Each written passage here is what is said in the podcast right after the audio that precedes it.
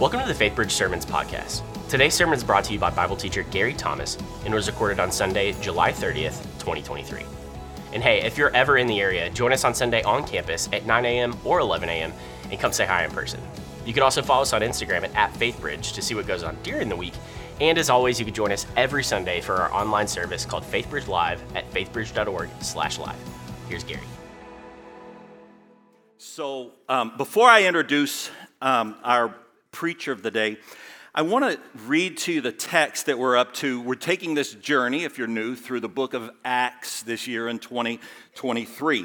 So we're up to uh, the end of chapter fifteen, where Duffy got us last week, and an interesting thing happens, and it has to do with conflict.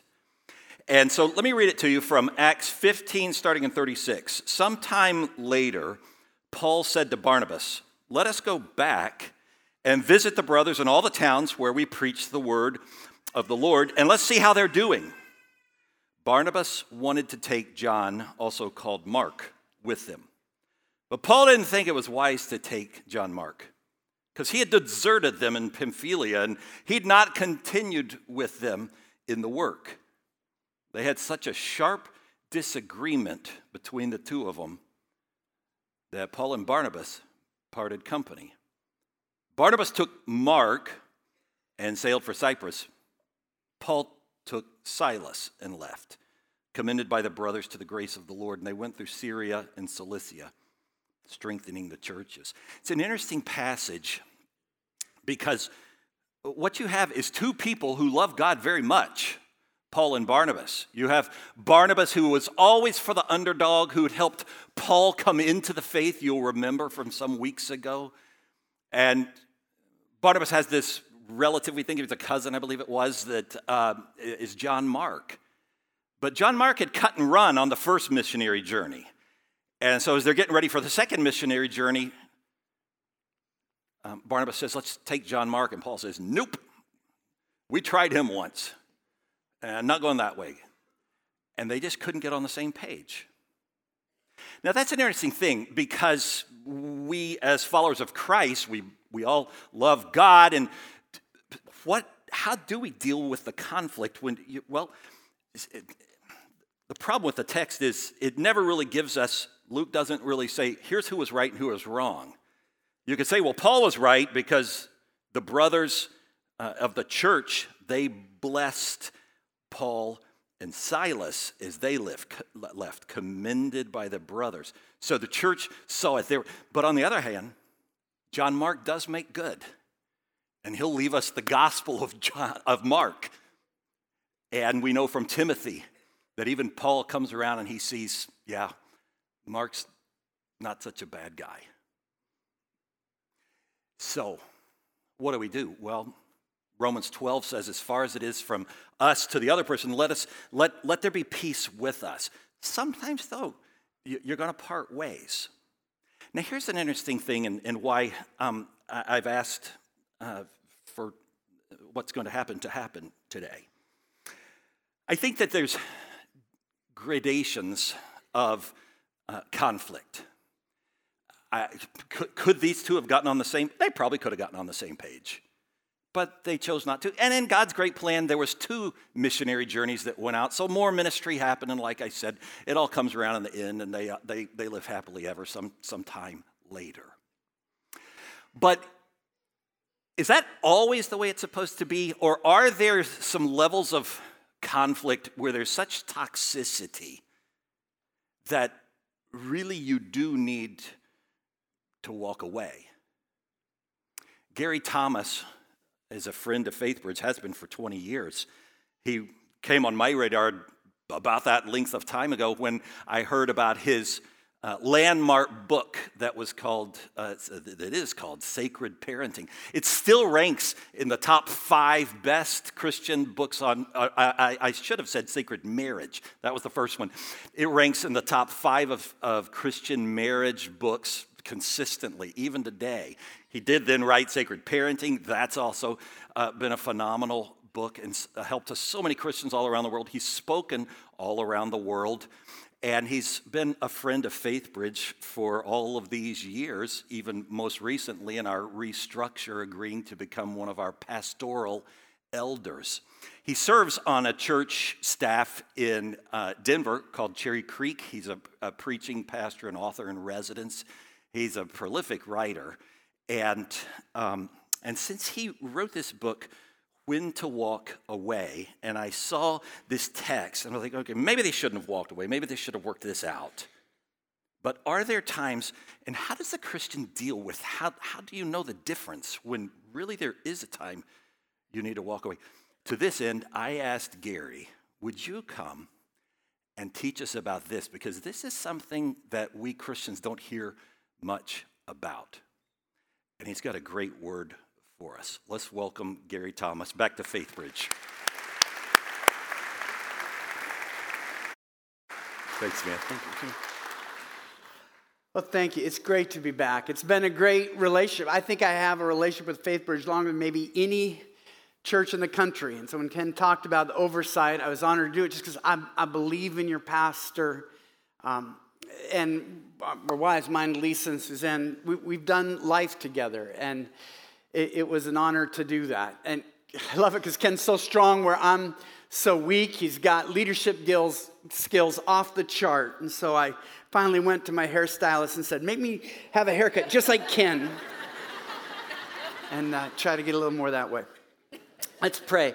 Father, I just ask that you would open up your word to us. This might be a paradigm-shifting time for some of us.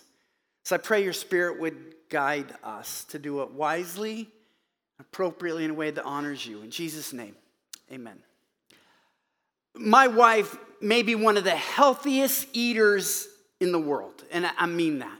And she's been after me for years to do what they call an elimination diet. Elimination diet is where you go in, they take some blood out, they examine it, and they say, well, this might be a problem for you, and that might be a problem for you. So you can't eat any of those things for about three weeks, and then you reintroduce them. Well, for someone like me, you go through a test like that, and the doctor basically said, Gary, you can't eat anything you like to eat for three weeks. I mean, this doesn't sound like too much fun. And then in the worst case of timing imaginable, I didn't really look at the calendar. It was during my birthday that I'm on this elimination diet. Now, I have this ritual on Father's Day and my birthday where I get to have guilt-free cake and ice cream. I know it makes me sound like a nine-year-old boy, but with the, the, the sugar and the calories, I, but those two days, I always look forward to it. And I'm on this elimination diet over my birthday. Now, we had some friends that invited us over for dinner. She knew it was my birthday. She made the perfect chocolate cake with vanilla frosting, bluebell ice cream. And then I had to say, I, I can't eat it. And I watched five people eat my cake and ice cream. And I got to smell it. And I'm feeling sorry for myself. I'm telling you, I just can't wait till this thing is over. I'm going to have cake. And, I, and Lisa goes, you can't do that. I said, what, what, what do you mean? She goes, it takes weeks, if not months, to get off an elimination diet.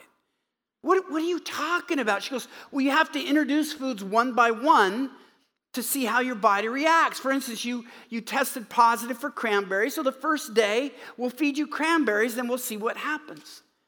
I don't even like cranberries, all right? I eat cranberries to be polite at Thanksgiving. If I never ate another cranberry in my life, I wouldn't feel any poorer for it, right? I'm like, what doctor from hell thought up this diet? But but here, here's the thinking, that there are certain foods, they're not going to send you to the hospital. They're not going to kill you. But they might zap your energy. They might give you brain fog. They might stop you from sleeping. They might raise your anxiety level. So you just find out what those foods are and, and just avoid them. I, I get that medically. What I want to suggest spiritually is, what if the same thing is true of relationships? That maybe out of guilt or a misplaced sense of mission, you keep putting up with people that are making you spiritually sick, where you can't sleep. There's no peace. They make you, it make it so difficult for you to think. And you think as a Christian, that's what you're supposed to do. I want to just raise the question, what, what if it's not? What if Jesus himself modeled another way? Now, to understand how we handle toxic people, I want to begin with what I think is a crucial mind change. This was revolutionary for me because I grew up thinking that being holy is primarily about not doing sinful things. It was a tradition a lot of you are familiar with. I'm holier than you because I don't do more things than you don't do. And the holier you become, the more things you refuse to do. When you look at it biblically, being holy has far more emphasis on being set apart for glorious, eternal things. You're not focused on what you don't do. You're focused on how God wants to use you to do positive things. Jesus spoke about going on the offense far more than he talked about playing defense. In fact, there's this curious prayer that he asked his disciples in Luke ten, chap- Luke chapter ten, verse two, when he says, I want you to pray for more workers. And you think, well, why does Jesus need them to pray? Why doesn't he just answer the prayer? But, but he's laying his heart out to them. He's basically saying this. Hey, guys, there aren't enough of us. This work is so important. It's crucial. It has eternal impact, and there aren't enough of us. And it is just as true today as it was two thousand years ago when Jesus uttered it. That carry on the work of the kingdom. There aren't enough of us, which means those of us who are involved in kingdom work need to make the most of every one of our hours. If there aren't enough people, we can't afford to waste our lives away. So he tells them to go on the offense in Matthew six thirty-three, seek first the kingdom of God. And then he really describes what a faithful life is. And this was shocking to me because it's not about you're faithful when you don't look at this and don't eat that and don't drink this or don't smoke that. Here's what he says is giving glory to God. John fifteen eight. Read this with me. My Father is glorified by this, that you bear much fruit. This is we bring glory to God with our life when we're bearing fruit. Fruitfulness matters. We live in a day and age where faithfulness is often defined by piety, avoiding sinful actions, more than by fruitfulness, doing good works. If I could talk to myself as a teenager, if there are any teenagers in here, let me just say, life changes when we realize God's got the best. I'm not saying we excuse it, but we don't focus on it. We're saying, God, how can you use me today to do good? And if we're created to be fruitful, if Jesus says fruitfulness matters, most of us will have to admit to be fruitful. If you have a tree that's fruitful, what do you have to do? You have to prune the tree because there's dead wood. It saps strength out of the tree and it doesn't produce as much fruit. What if the same thing is true for you socially? That to be most fruitful for the Lord, there might be some social branches that you need to cut off. I'm not saying we do it just for our comfort or because we don't want to be bothered. Let me be honest. I, I pray to be bothered. Every day I'm asking God if there are these divine encounters, give me open eyes, open ears, that I can be available to be served. It's not about not wanting to be bothered. It's about wanting to be more effective. And I found if I'm not choosy about where I let myself be taken up with, I can become much less effective because I think one of Satan's most clever traps for well-meaning, sincere people that want to live out Matthew six thirty-three is this. He knows he can't get us to not care. God makes us care. When God loves us, he pours his love into us. We want to love others. It's not just us. It, it's God working through us. We want to love, and there's nothing Satan can do to stop that, but here's what he can do.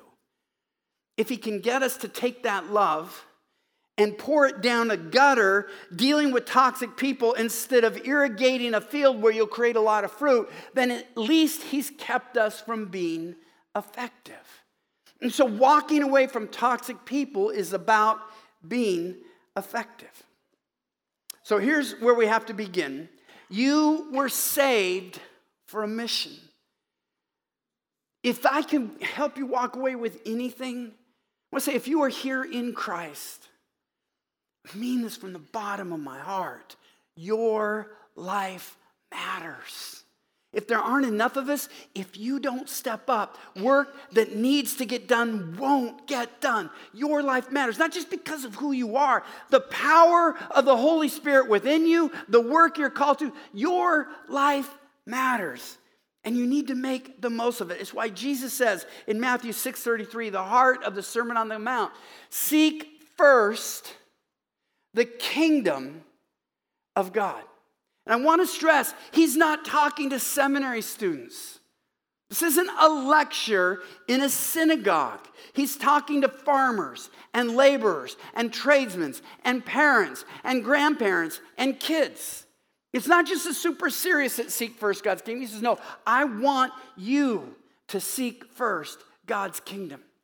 And then he helps define what that is. What does it mean to be fruitful at the end of his life? In the Great Commission, Matthew twenty-eight, he says fruitfulness is known by this, investing in people. Therefore, go and make disciples of all nations. How do we do that? Teaching them to obey everything I have commanded you.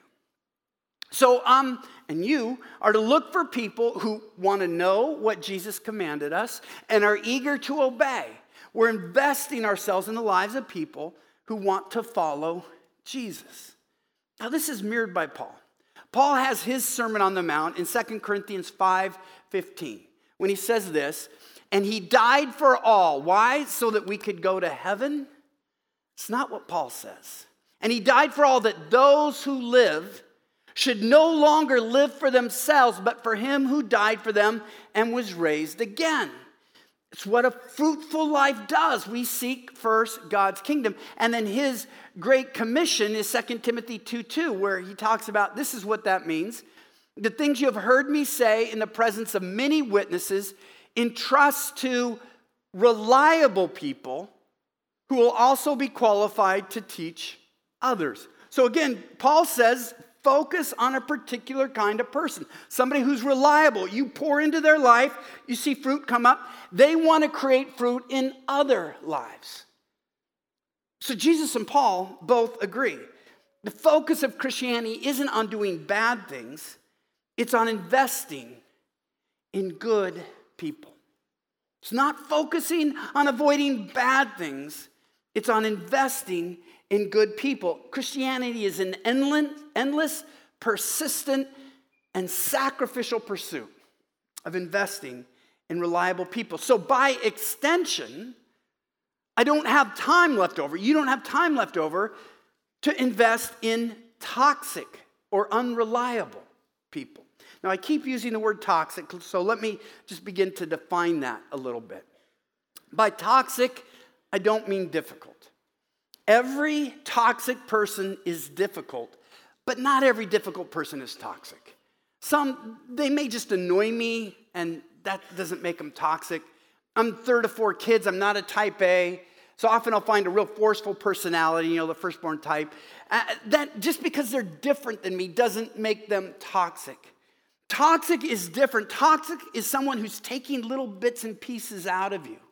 And if you keep interacting with them, there won't be much of you left to bless others. Let me give a general definition, then I'll get a little bit more specific. Toxic people are ruled by selfishness. It's always about them, and spite. They always have an issue with others. They're usually draining instead of encouraging. They use people instead of loving them. They're often seemingly addicted to self-righteous, rash judgment, and thus frequently fight with people instead of enjoying and appreciating people. In other words, they kind of rather have enemies than friends. They may be jealous of healthy people's peace, family, and friendships, and spend much of their time and effort trying to bring people down to their level of misery rather than blessing others with joy and encouragement. They often want to control you, and it may feel as if they basically just want you to stop being you. They're the kind of people where it is just, you're exhausted and drained when you're with them, or you get a phone call or a text, and as soon as you see the number, boop, I mean, your blood pressure spikes. It's like, you know, you've had this toxic, but you're psychologically reacting just to the thought of interacting with them, just as I might have once to cranberries. Not that I'll ever know. I may never eat cranberries again. So if somebody is getting in the way of you being who God has called you to be and certainly doing what God has called you to do for you, that person is toxic. And I'm not going to go on a campaign against them because I, some of you are gluten-free, some of you can eat gluten or fine. I, I, I don't want to determine whether it's them or me, but just the interaction, it's not healthy for us. We, we just need to walk away from each other. And I found three frequent qualities of toxic people. You don't have to be all three to be toxic, but I found three things that are particularly true of a lot of toxic people. First is they tend to be very controlling. And this is why this is so important spiritually. Jesus said what? Seek first what? The kingdom of God. If I am your brother in Christ, then I have to say, I want you to seek what God wants you to seek. You must do what God has called you to do. A toxic person says, no, you will do what I want you to do. I will threaten you. I will cajole you. I'll pretend to be your friend. I'll, I'll try to manipulate you. I'll bring others, but I have an agenda for you, and you will do what I want you to do. You will stop saying this. You will start saying that. You'll be a part of this. You won't be a part of that. And that is so against God's plan with us. It's shocking to me, realizing how perfect and wonderful and healthy God is, and yet he doesn't control us. If anybody would control me, I, I, God, I think I'd be almost better, but that's not what he does. In the Old Testament, Joshua lays out the truth to the people of Israel. He says, choose you this day whom you will serve. It's for me and my house, we're, we're going to serve the Lord.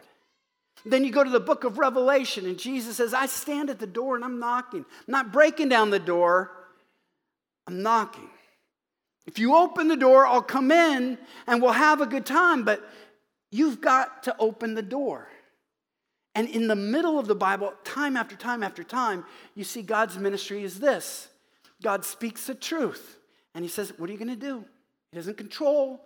He says, this is the truth, but it's up to you. In the New Testament, Satan's not content with that. In fact, they talk about demonic possession in the Gospels. And you see it a little bit in the book of Acts. You say, I'm going to take over. Now, you don't ever hear about God possession. We're filled with the Spirit, but Paul says the spirit of the prophets is subject to the control of the prophets. God doesn't take over. So if somebody's just trying to control you and take over, I'm not talking about appropriate, I'm not talking about parent, young children out there, but they're trying to control you, then that is a toxic thing to do. I should be releasing you to seek first God's kingdom, not my kingdom or my wishes. Another thing that toxic people often do is they have a murderous spirit. I know it sounds hyperbolic, but but but look at their life, and there's this wide swath of destruction. They are mini Hurricane Harveys as they go along.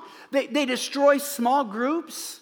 They destroy office environments. They blow up family get-togethers, holidays, and reunions. And if you deal with them individually, they destroy your joy, obliterate your peace, that gaslight you so you have no self-confidence. You're not even sure what is true. And you just see everywhere they go, they bring destruction. This is the opposite of the God who brings life. The Bible begins with God creating, breathing, speaking life. Jesus describes himself, I am the way, the truth, and the life. How does he describe Satan? The one who comes to steal, to kill, and to destroy.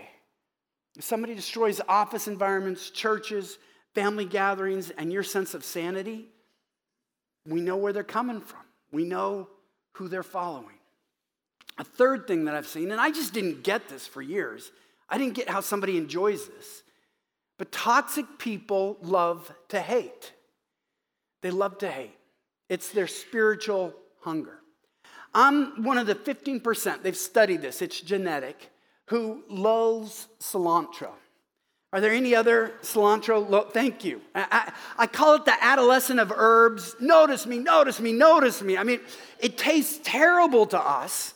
And I loved it. I was in Houston for twelve years. I love Tex-Mex, and so many of the chefs, they just throw cilantro into everything and, and just obliterates it because it just is, it wrecks a dish for me. Now, I know the problem is me. For eighty-five percent of you, you think it's delicious. So I, I understand. That's just what we live with. What is delicious to you spiritually?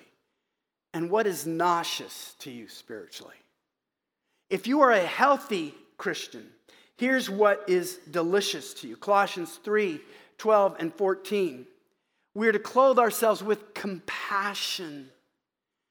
Even if somebody is frustrating us, we want to hear the story behind what they're doing so that we can have compassion. Kindness. We don't want to hurt you. We get a spiritual kick out of doing something good for you. Buying shoes for somebody we've never met. Humility. We don't want to use you. We want to release you. We want to bless you. Gentleness. We know it's a harsh world. We want to add to that. And we will be patient. For a healthy Christian, that's spiritually delicious. That's who we want to be. That's what we aspire to. At the end of the day, if we've acted with those things, compassion, kindness, humility, patience, and gentleness, it's a good day. For a toxic person, that's a boring life. They live off of what Paul lists in Colossians three, eight, and nine when he lists anger, rage, malice is ill will. It's the opposite of kindness. Slander, instead of encouraging and blessing people, tearing them down. Filthy language to make people feel small. And lying rather than speaking the truth. And here's the thing. I, I, I say this list and some people say, oh no, maybe I'm toxic. Let, let me just say, there's a difference between toxic acts and toxic people. We all can be tempted into those things, toxic acts. In fact, I've worked with a mom. She has a son who's a drug addict. And she hears me talk about controlling. She realizes she's been controlling. She's not controlling with her son because she's toxic. She's scared out of her mind. Now, it's still not a good thing. You know you can't control an addict. It's not going to work. It's going to drive you crazy. It won't drive them into recovery. So she can recognize, okay, I can't be controlling. But, but I don't think she's a toxic person. But for a toxic person, they come alive when they're angry. That's when they have energy. That's what makes them want to get up. When they can rage, that's when they're excited about being alive. When they can slander and show malice online, it gives them more energy to get through. And, and so they never feel more alive than when they're at their worst. And it's just, it, it really helped me when I was talking with married couples to realize sometimes, because I just didn't know why this would exist. I'll just use men. It could go either way. But some men, they don't want a healthy marriage. They like marriage because it's a platform for them to slowly destroy a woman's soul. It gives them a unique pedestal to tear somebody apart. Some people enter a church, they're not excited about worshiping God and seeing people set free and growing and loving each other. No, they want to be part of division, tear apart leadership, or set people against each other, introduce controversies.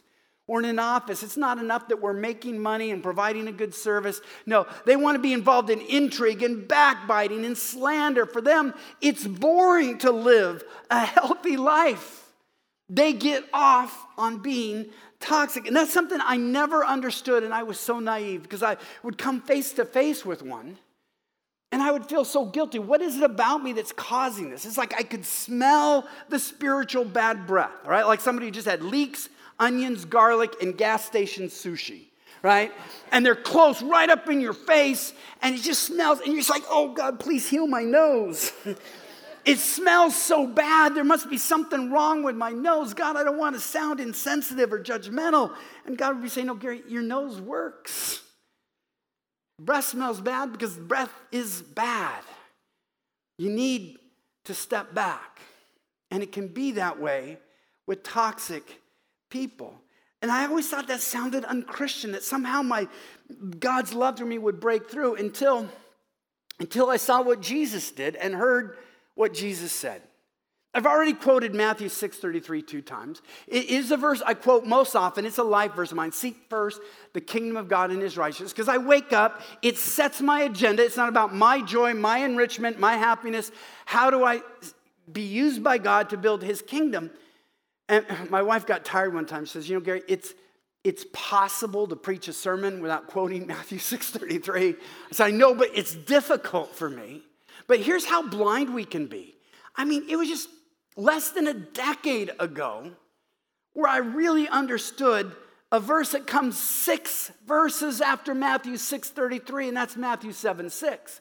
Matthew six thirty-three, Jesus tells his followers, go on offense, seek first my kingdom, let's build, let's make fruit. But then he warns them that occasionally we have to play defense when he says this, don't give what is holy to dogs. Now, he's speaking to Jews here. Let me just say, he's not talking about a nice golden retriever or Cavalier King Charles that just, you know, loves on you. Jews didn't have dogs for pets. Egyptians did. You're talking about mangy, mongrel, yellow-teeth, salivating beasts. Don't throw your pearls before swine. Well, pigs in the Jewish culture, you know how that goes. Why? They will trample them under their feet and turn and tear you to pieces. What do you say? I don't want that to happen to you. Because you can have the truth. You need to know this. This is true. This is the gospel. This is the word of, spoken in love. It could be a perfect pearl. But a pig doesn't like a pearl. A pig doesn't recognize the value of a pearl. And so they'll trample them and then tear you to pieces. And Jesus is saying, I, I don't want that to happen to you. Now, I think Matthew seven six is a Rorschach test, you know, where they put those ink blots up and you say, what do you see of, of the Christian life? If you think that holiness is always about being nice and getting along with people, you probably think that somebody slipped it in there. Jesus couldn't call people dogs. Jesus didn't refer, compare people to pigs. But if you think the Christian life is about being fruitful and bearing fruit, this is gold. This is Jesus, thank you. I, I might have not played defense. I could have been hung up for years in unhealthy relationships that would ruin me. If we, the reason we need to know this is if Jesus says there aren't enough of us. Remember in World War Two when we stormed the beaches of Normandy, right behind the soldiers were a whole cadre of battlefield surgeons. And they invented what we now call battlefield triage. And they would come up to a soldier and they had to make a quick decision. Can this man be saved? And if they thought it would take me an hour to work on him and there's only a ten percent chance that he will live, they made a terrible decision. They shot him up with morphine, painted an M on his chest so he didn't get another fatal dose, and they left him to die. Because they knew in that hour they might save ten soldiers who could yet be saved. There weren't enough doctors. So they had to make triage choices. What if the same thing is true in spiritual warfare? There aren't enough of us that are seeking first God's kingdom. And so if we waste our time on, on dogs and pigs, it's even uncomfortable for me to say that. I'm just quoting Jesus. Not only will they trample them, they'll, they'll turn on us, they'll distract us, and a lot of work won't get done. This was Jesus' pattern, not just with toxic people. I think there's a very moving account where he's working with the rich young ruler. And one of the Gospels, that's in all four Gospels, by the way, a few stories that are in all four. So there's something about it in the early church that really hit him. And it said, Jesus, listen, it said, Jesus loved him. There's something personal. Jesus saw him. There's a personal affinity. And then Jesus makes an incredible offer. He doesn't do this to hardly any other individuals after the disciples. He said, you want to be perfect? Come, give away all you have. And come follow me. He's inviting him into his inner sanctum, his inner circle. And the young man was rich. It said he went away very sad because he was very wealthy. It was too much. So what did Jesus do? He didn't chase after him. Hey, one hundred percent sounds like that. Let's start at fifty. Give away half away. We'll disciple you up. It says he turned to his disciples, the reliable men, and taught them. Here's why it's so difficult for the rich to embrace the kingdom of God. He didn't chase after him. He let him go. And there's another instance in, in Matthew eight that shows this, where Jesus had delivered a man of demons, many demons. They asked to go into a herd of pigs. You've probably heard this story. When they do, the pigs run off a cliff and they all die. And the people are appalled. One, their livelihood has just gone over the cliff. They can have an immediate fire sale of pork chops and bacon. After that, they don't have anything to sell. But think of what they've just seen. They've just seen something they've never seen before. A man filled with demons, set free in his right mind. The kingdom of God coming in power and with miracles. It was in their midst. Jesus was there. I mean, I, I'm hearing what some of our friends are paying for a Taylor Swift concert. Imagine what you would pay to see Jesus in person, to hear him, to talk to him. I'm whipping out my car. I don't care what it is. Get me a ticket. That's what they had. But they're so focused on the pigs. They pleaded with Jesus to leave their region. Matthew eight, um, it's the last verse, thirty-four or thirty-eight. They pleaded with Jesus, thirty-four, to leave their region. The very next verse tells us what Jesus did. Matthew nine one. Jesus stepped into a boat, crossed over, and came to his own town. He didn't argue with them. He didn't say, come on, look at what I did. And why are you raising pigs here? I mean, there, there are a lot of issues where Jesus could go, but he just said, okay, if you don't want it, I'm leaving. And I always thought that if I had an interaction with someone and there wasn't repentance and there wasn't uh, reconciliation, it was a fault of my love. I didn't apply scripture right. I'm not surrendered to the Holy Spirit. I don't believe that Jesus was ever lacking. And so when I counted up, and part of the appendix in the book, When to Walk Away, forty-one citations where Jesus chose to walk away. Not always dealing with toxic people, but forty-one times where Jesus chose to walk away or let someone else walk away. It changed my life. I realized that this can be a great strategy. It's not a failure. And Jesus taught it to his disciples in Matthew ten fourteen. If anyone will not welcome you or listen to your words, shake the dust off your feet. Don't grab them around. Please, please, please, please, please. You got to listen to me. Maybe this sermon will get through. Maybe this is the book. Maybe this is the talk. Jesus said, no, there's a time when you have to say, I'm, I'm done with you. I'm out of here. Goodbye.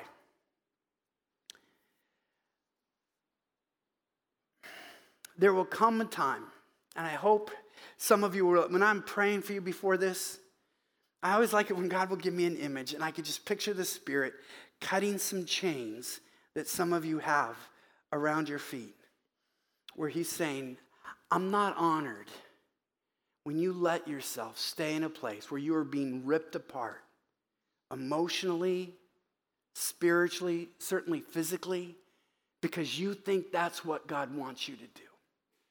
In fact, I would say you might be causing God great grief.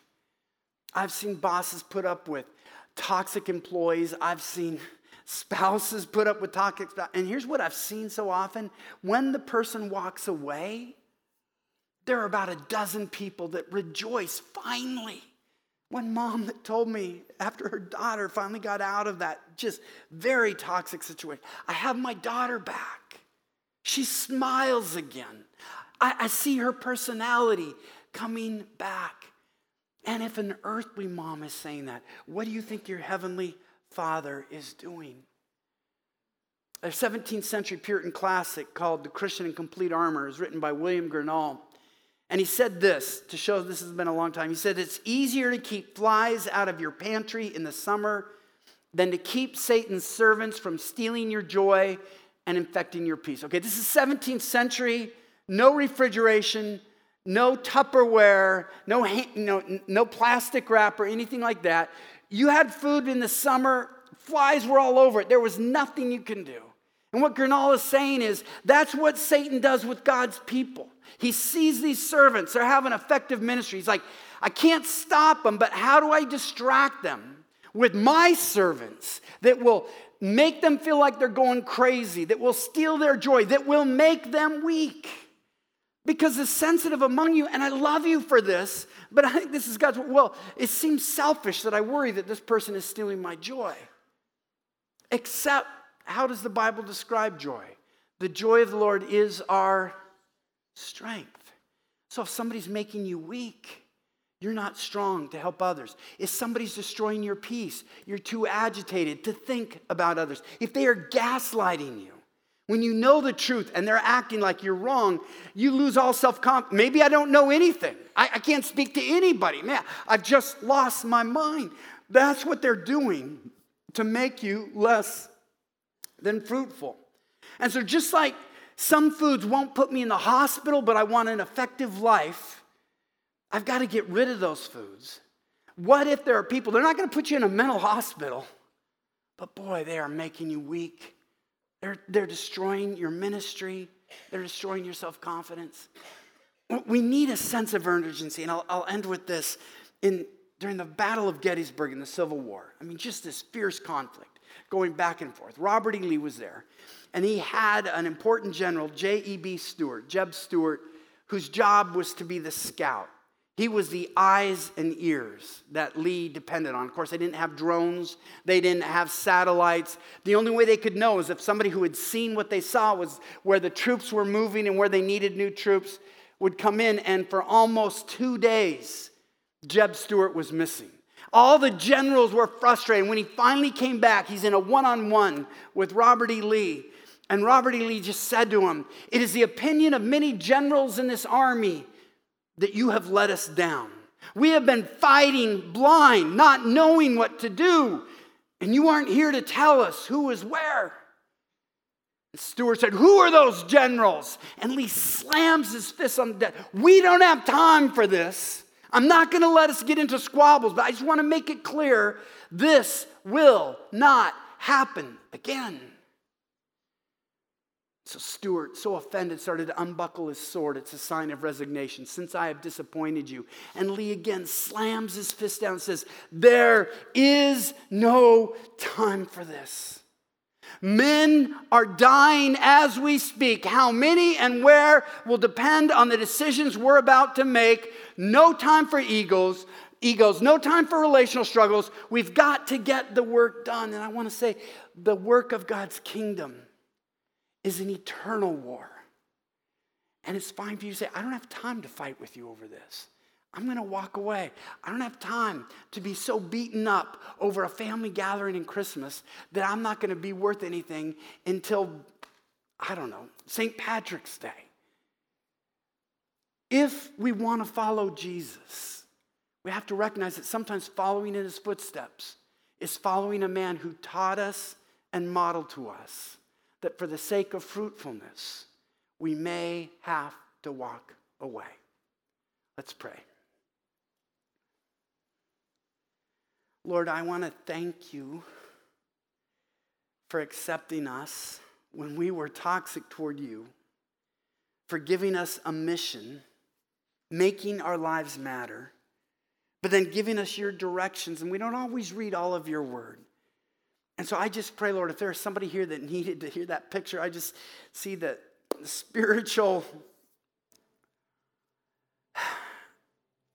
breaking apart of the chains, that some people, out of guilt or a misplaced sense of mission, would just be set free this morning to have a new fruitfulness, a new joy, a new strength, a new passion, that we would invest in people, that we would unselfishly give ourselves to your kingdom and to healthy relationships. That moms and dads would be set free to focus on their family, Lord, and to love each other and to love their kids. Employees could find healthy places to work. Father, we could honor you by the way we let our mission drive us. Make us fruitful, Lord, to honor you, we pray in Jesus' name. Amen.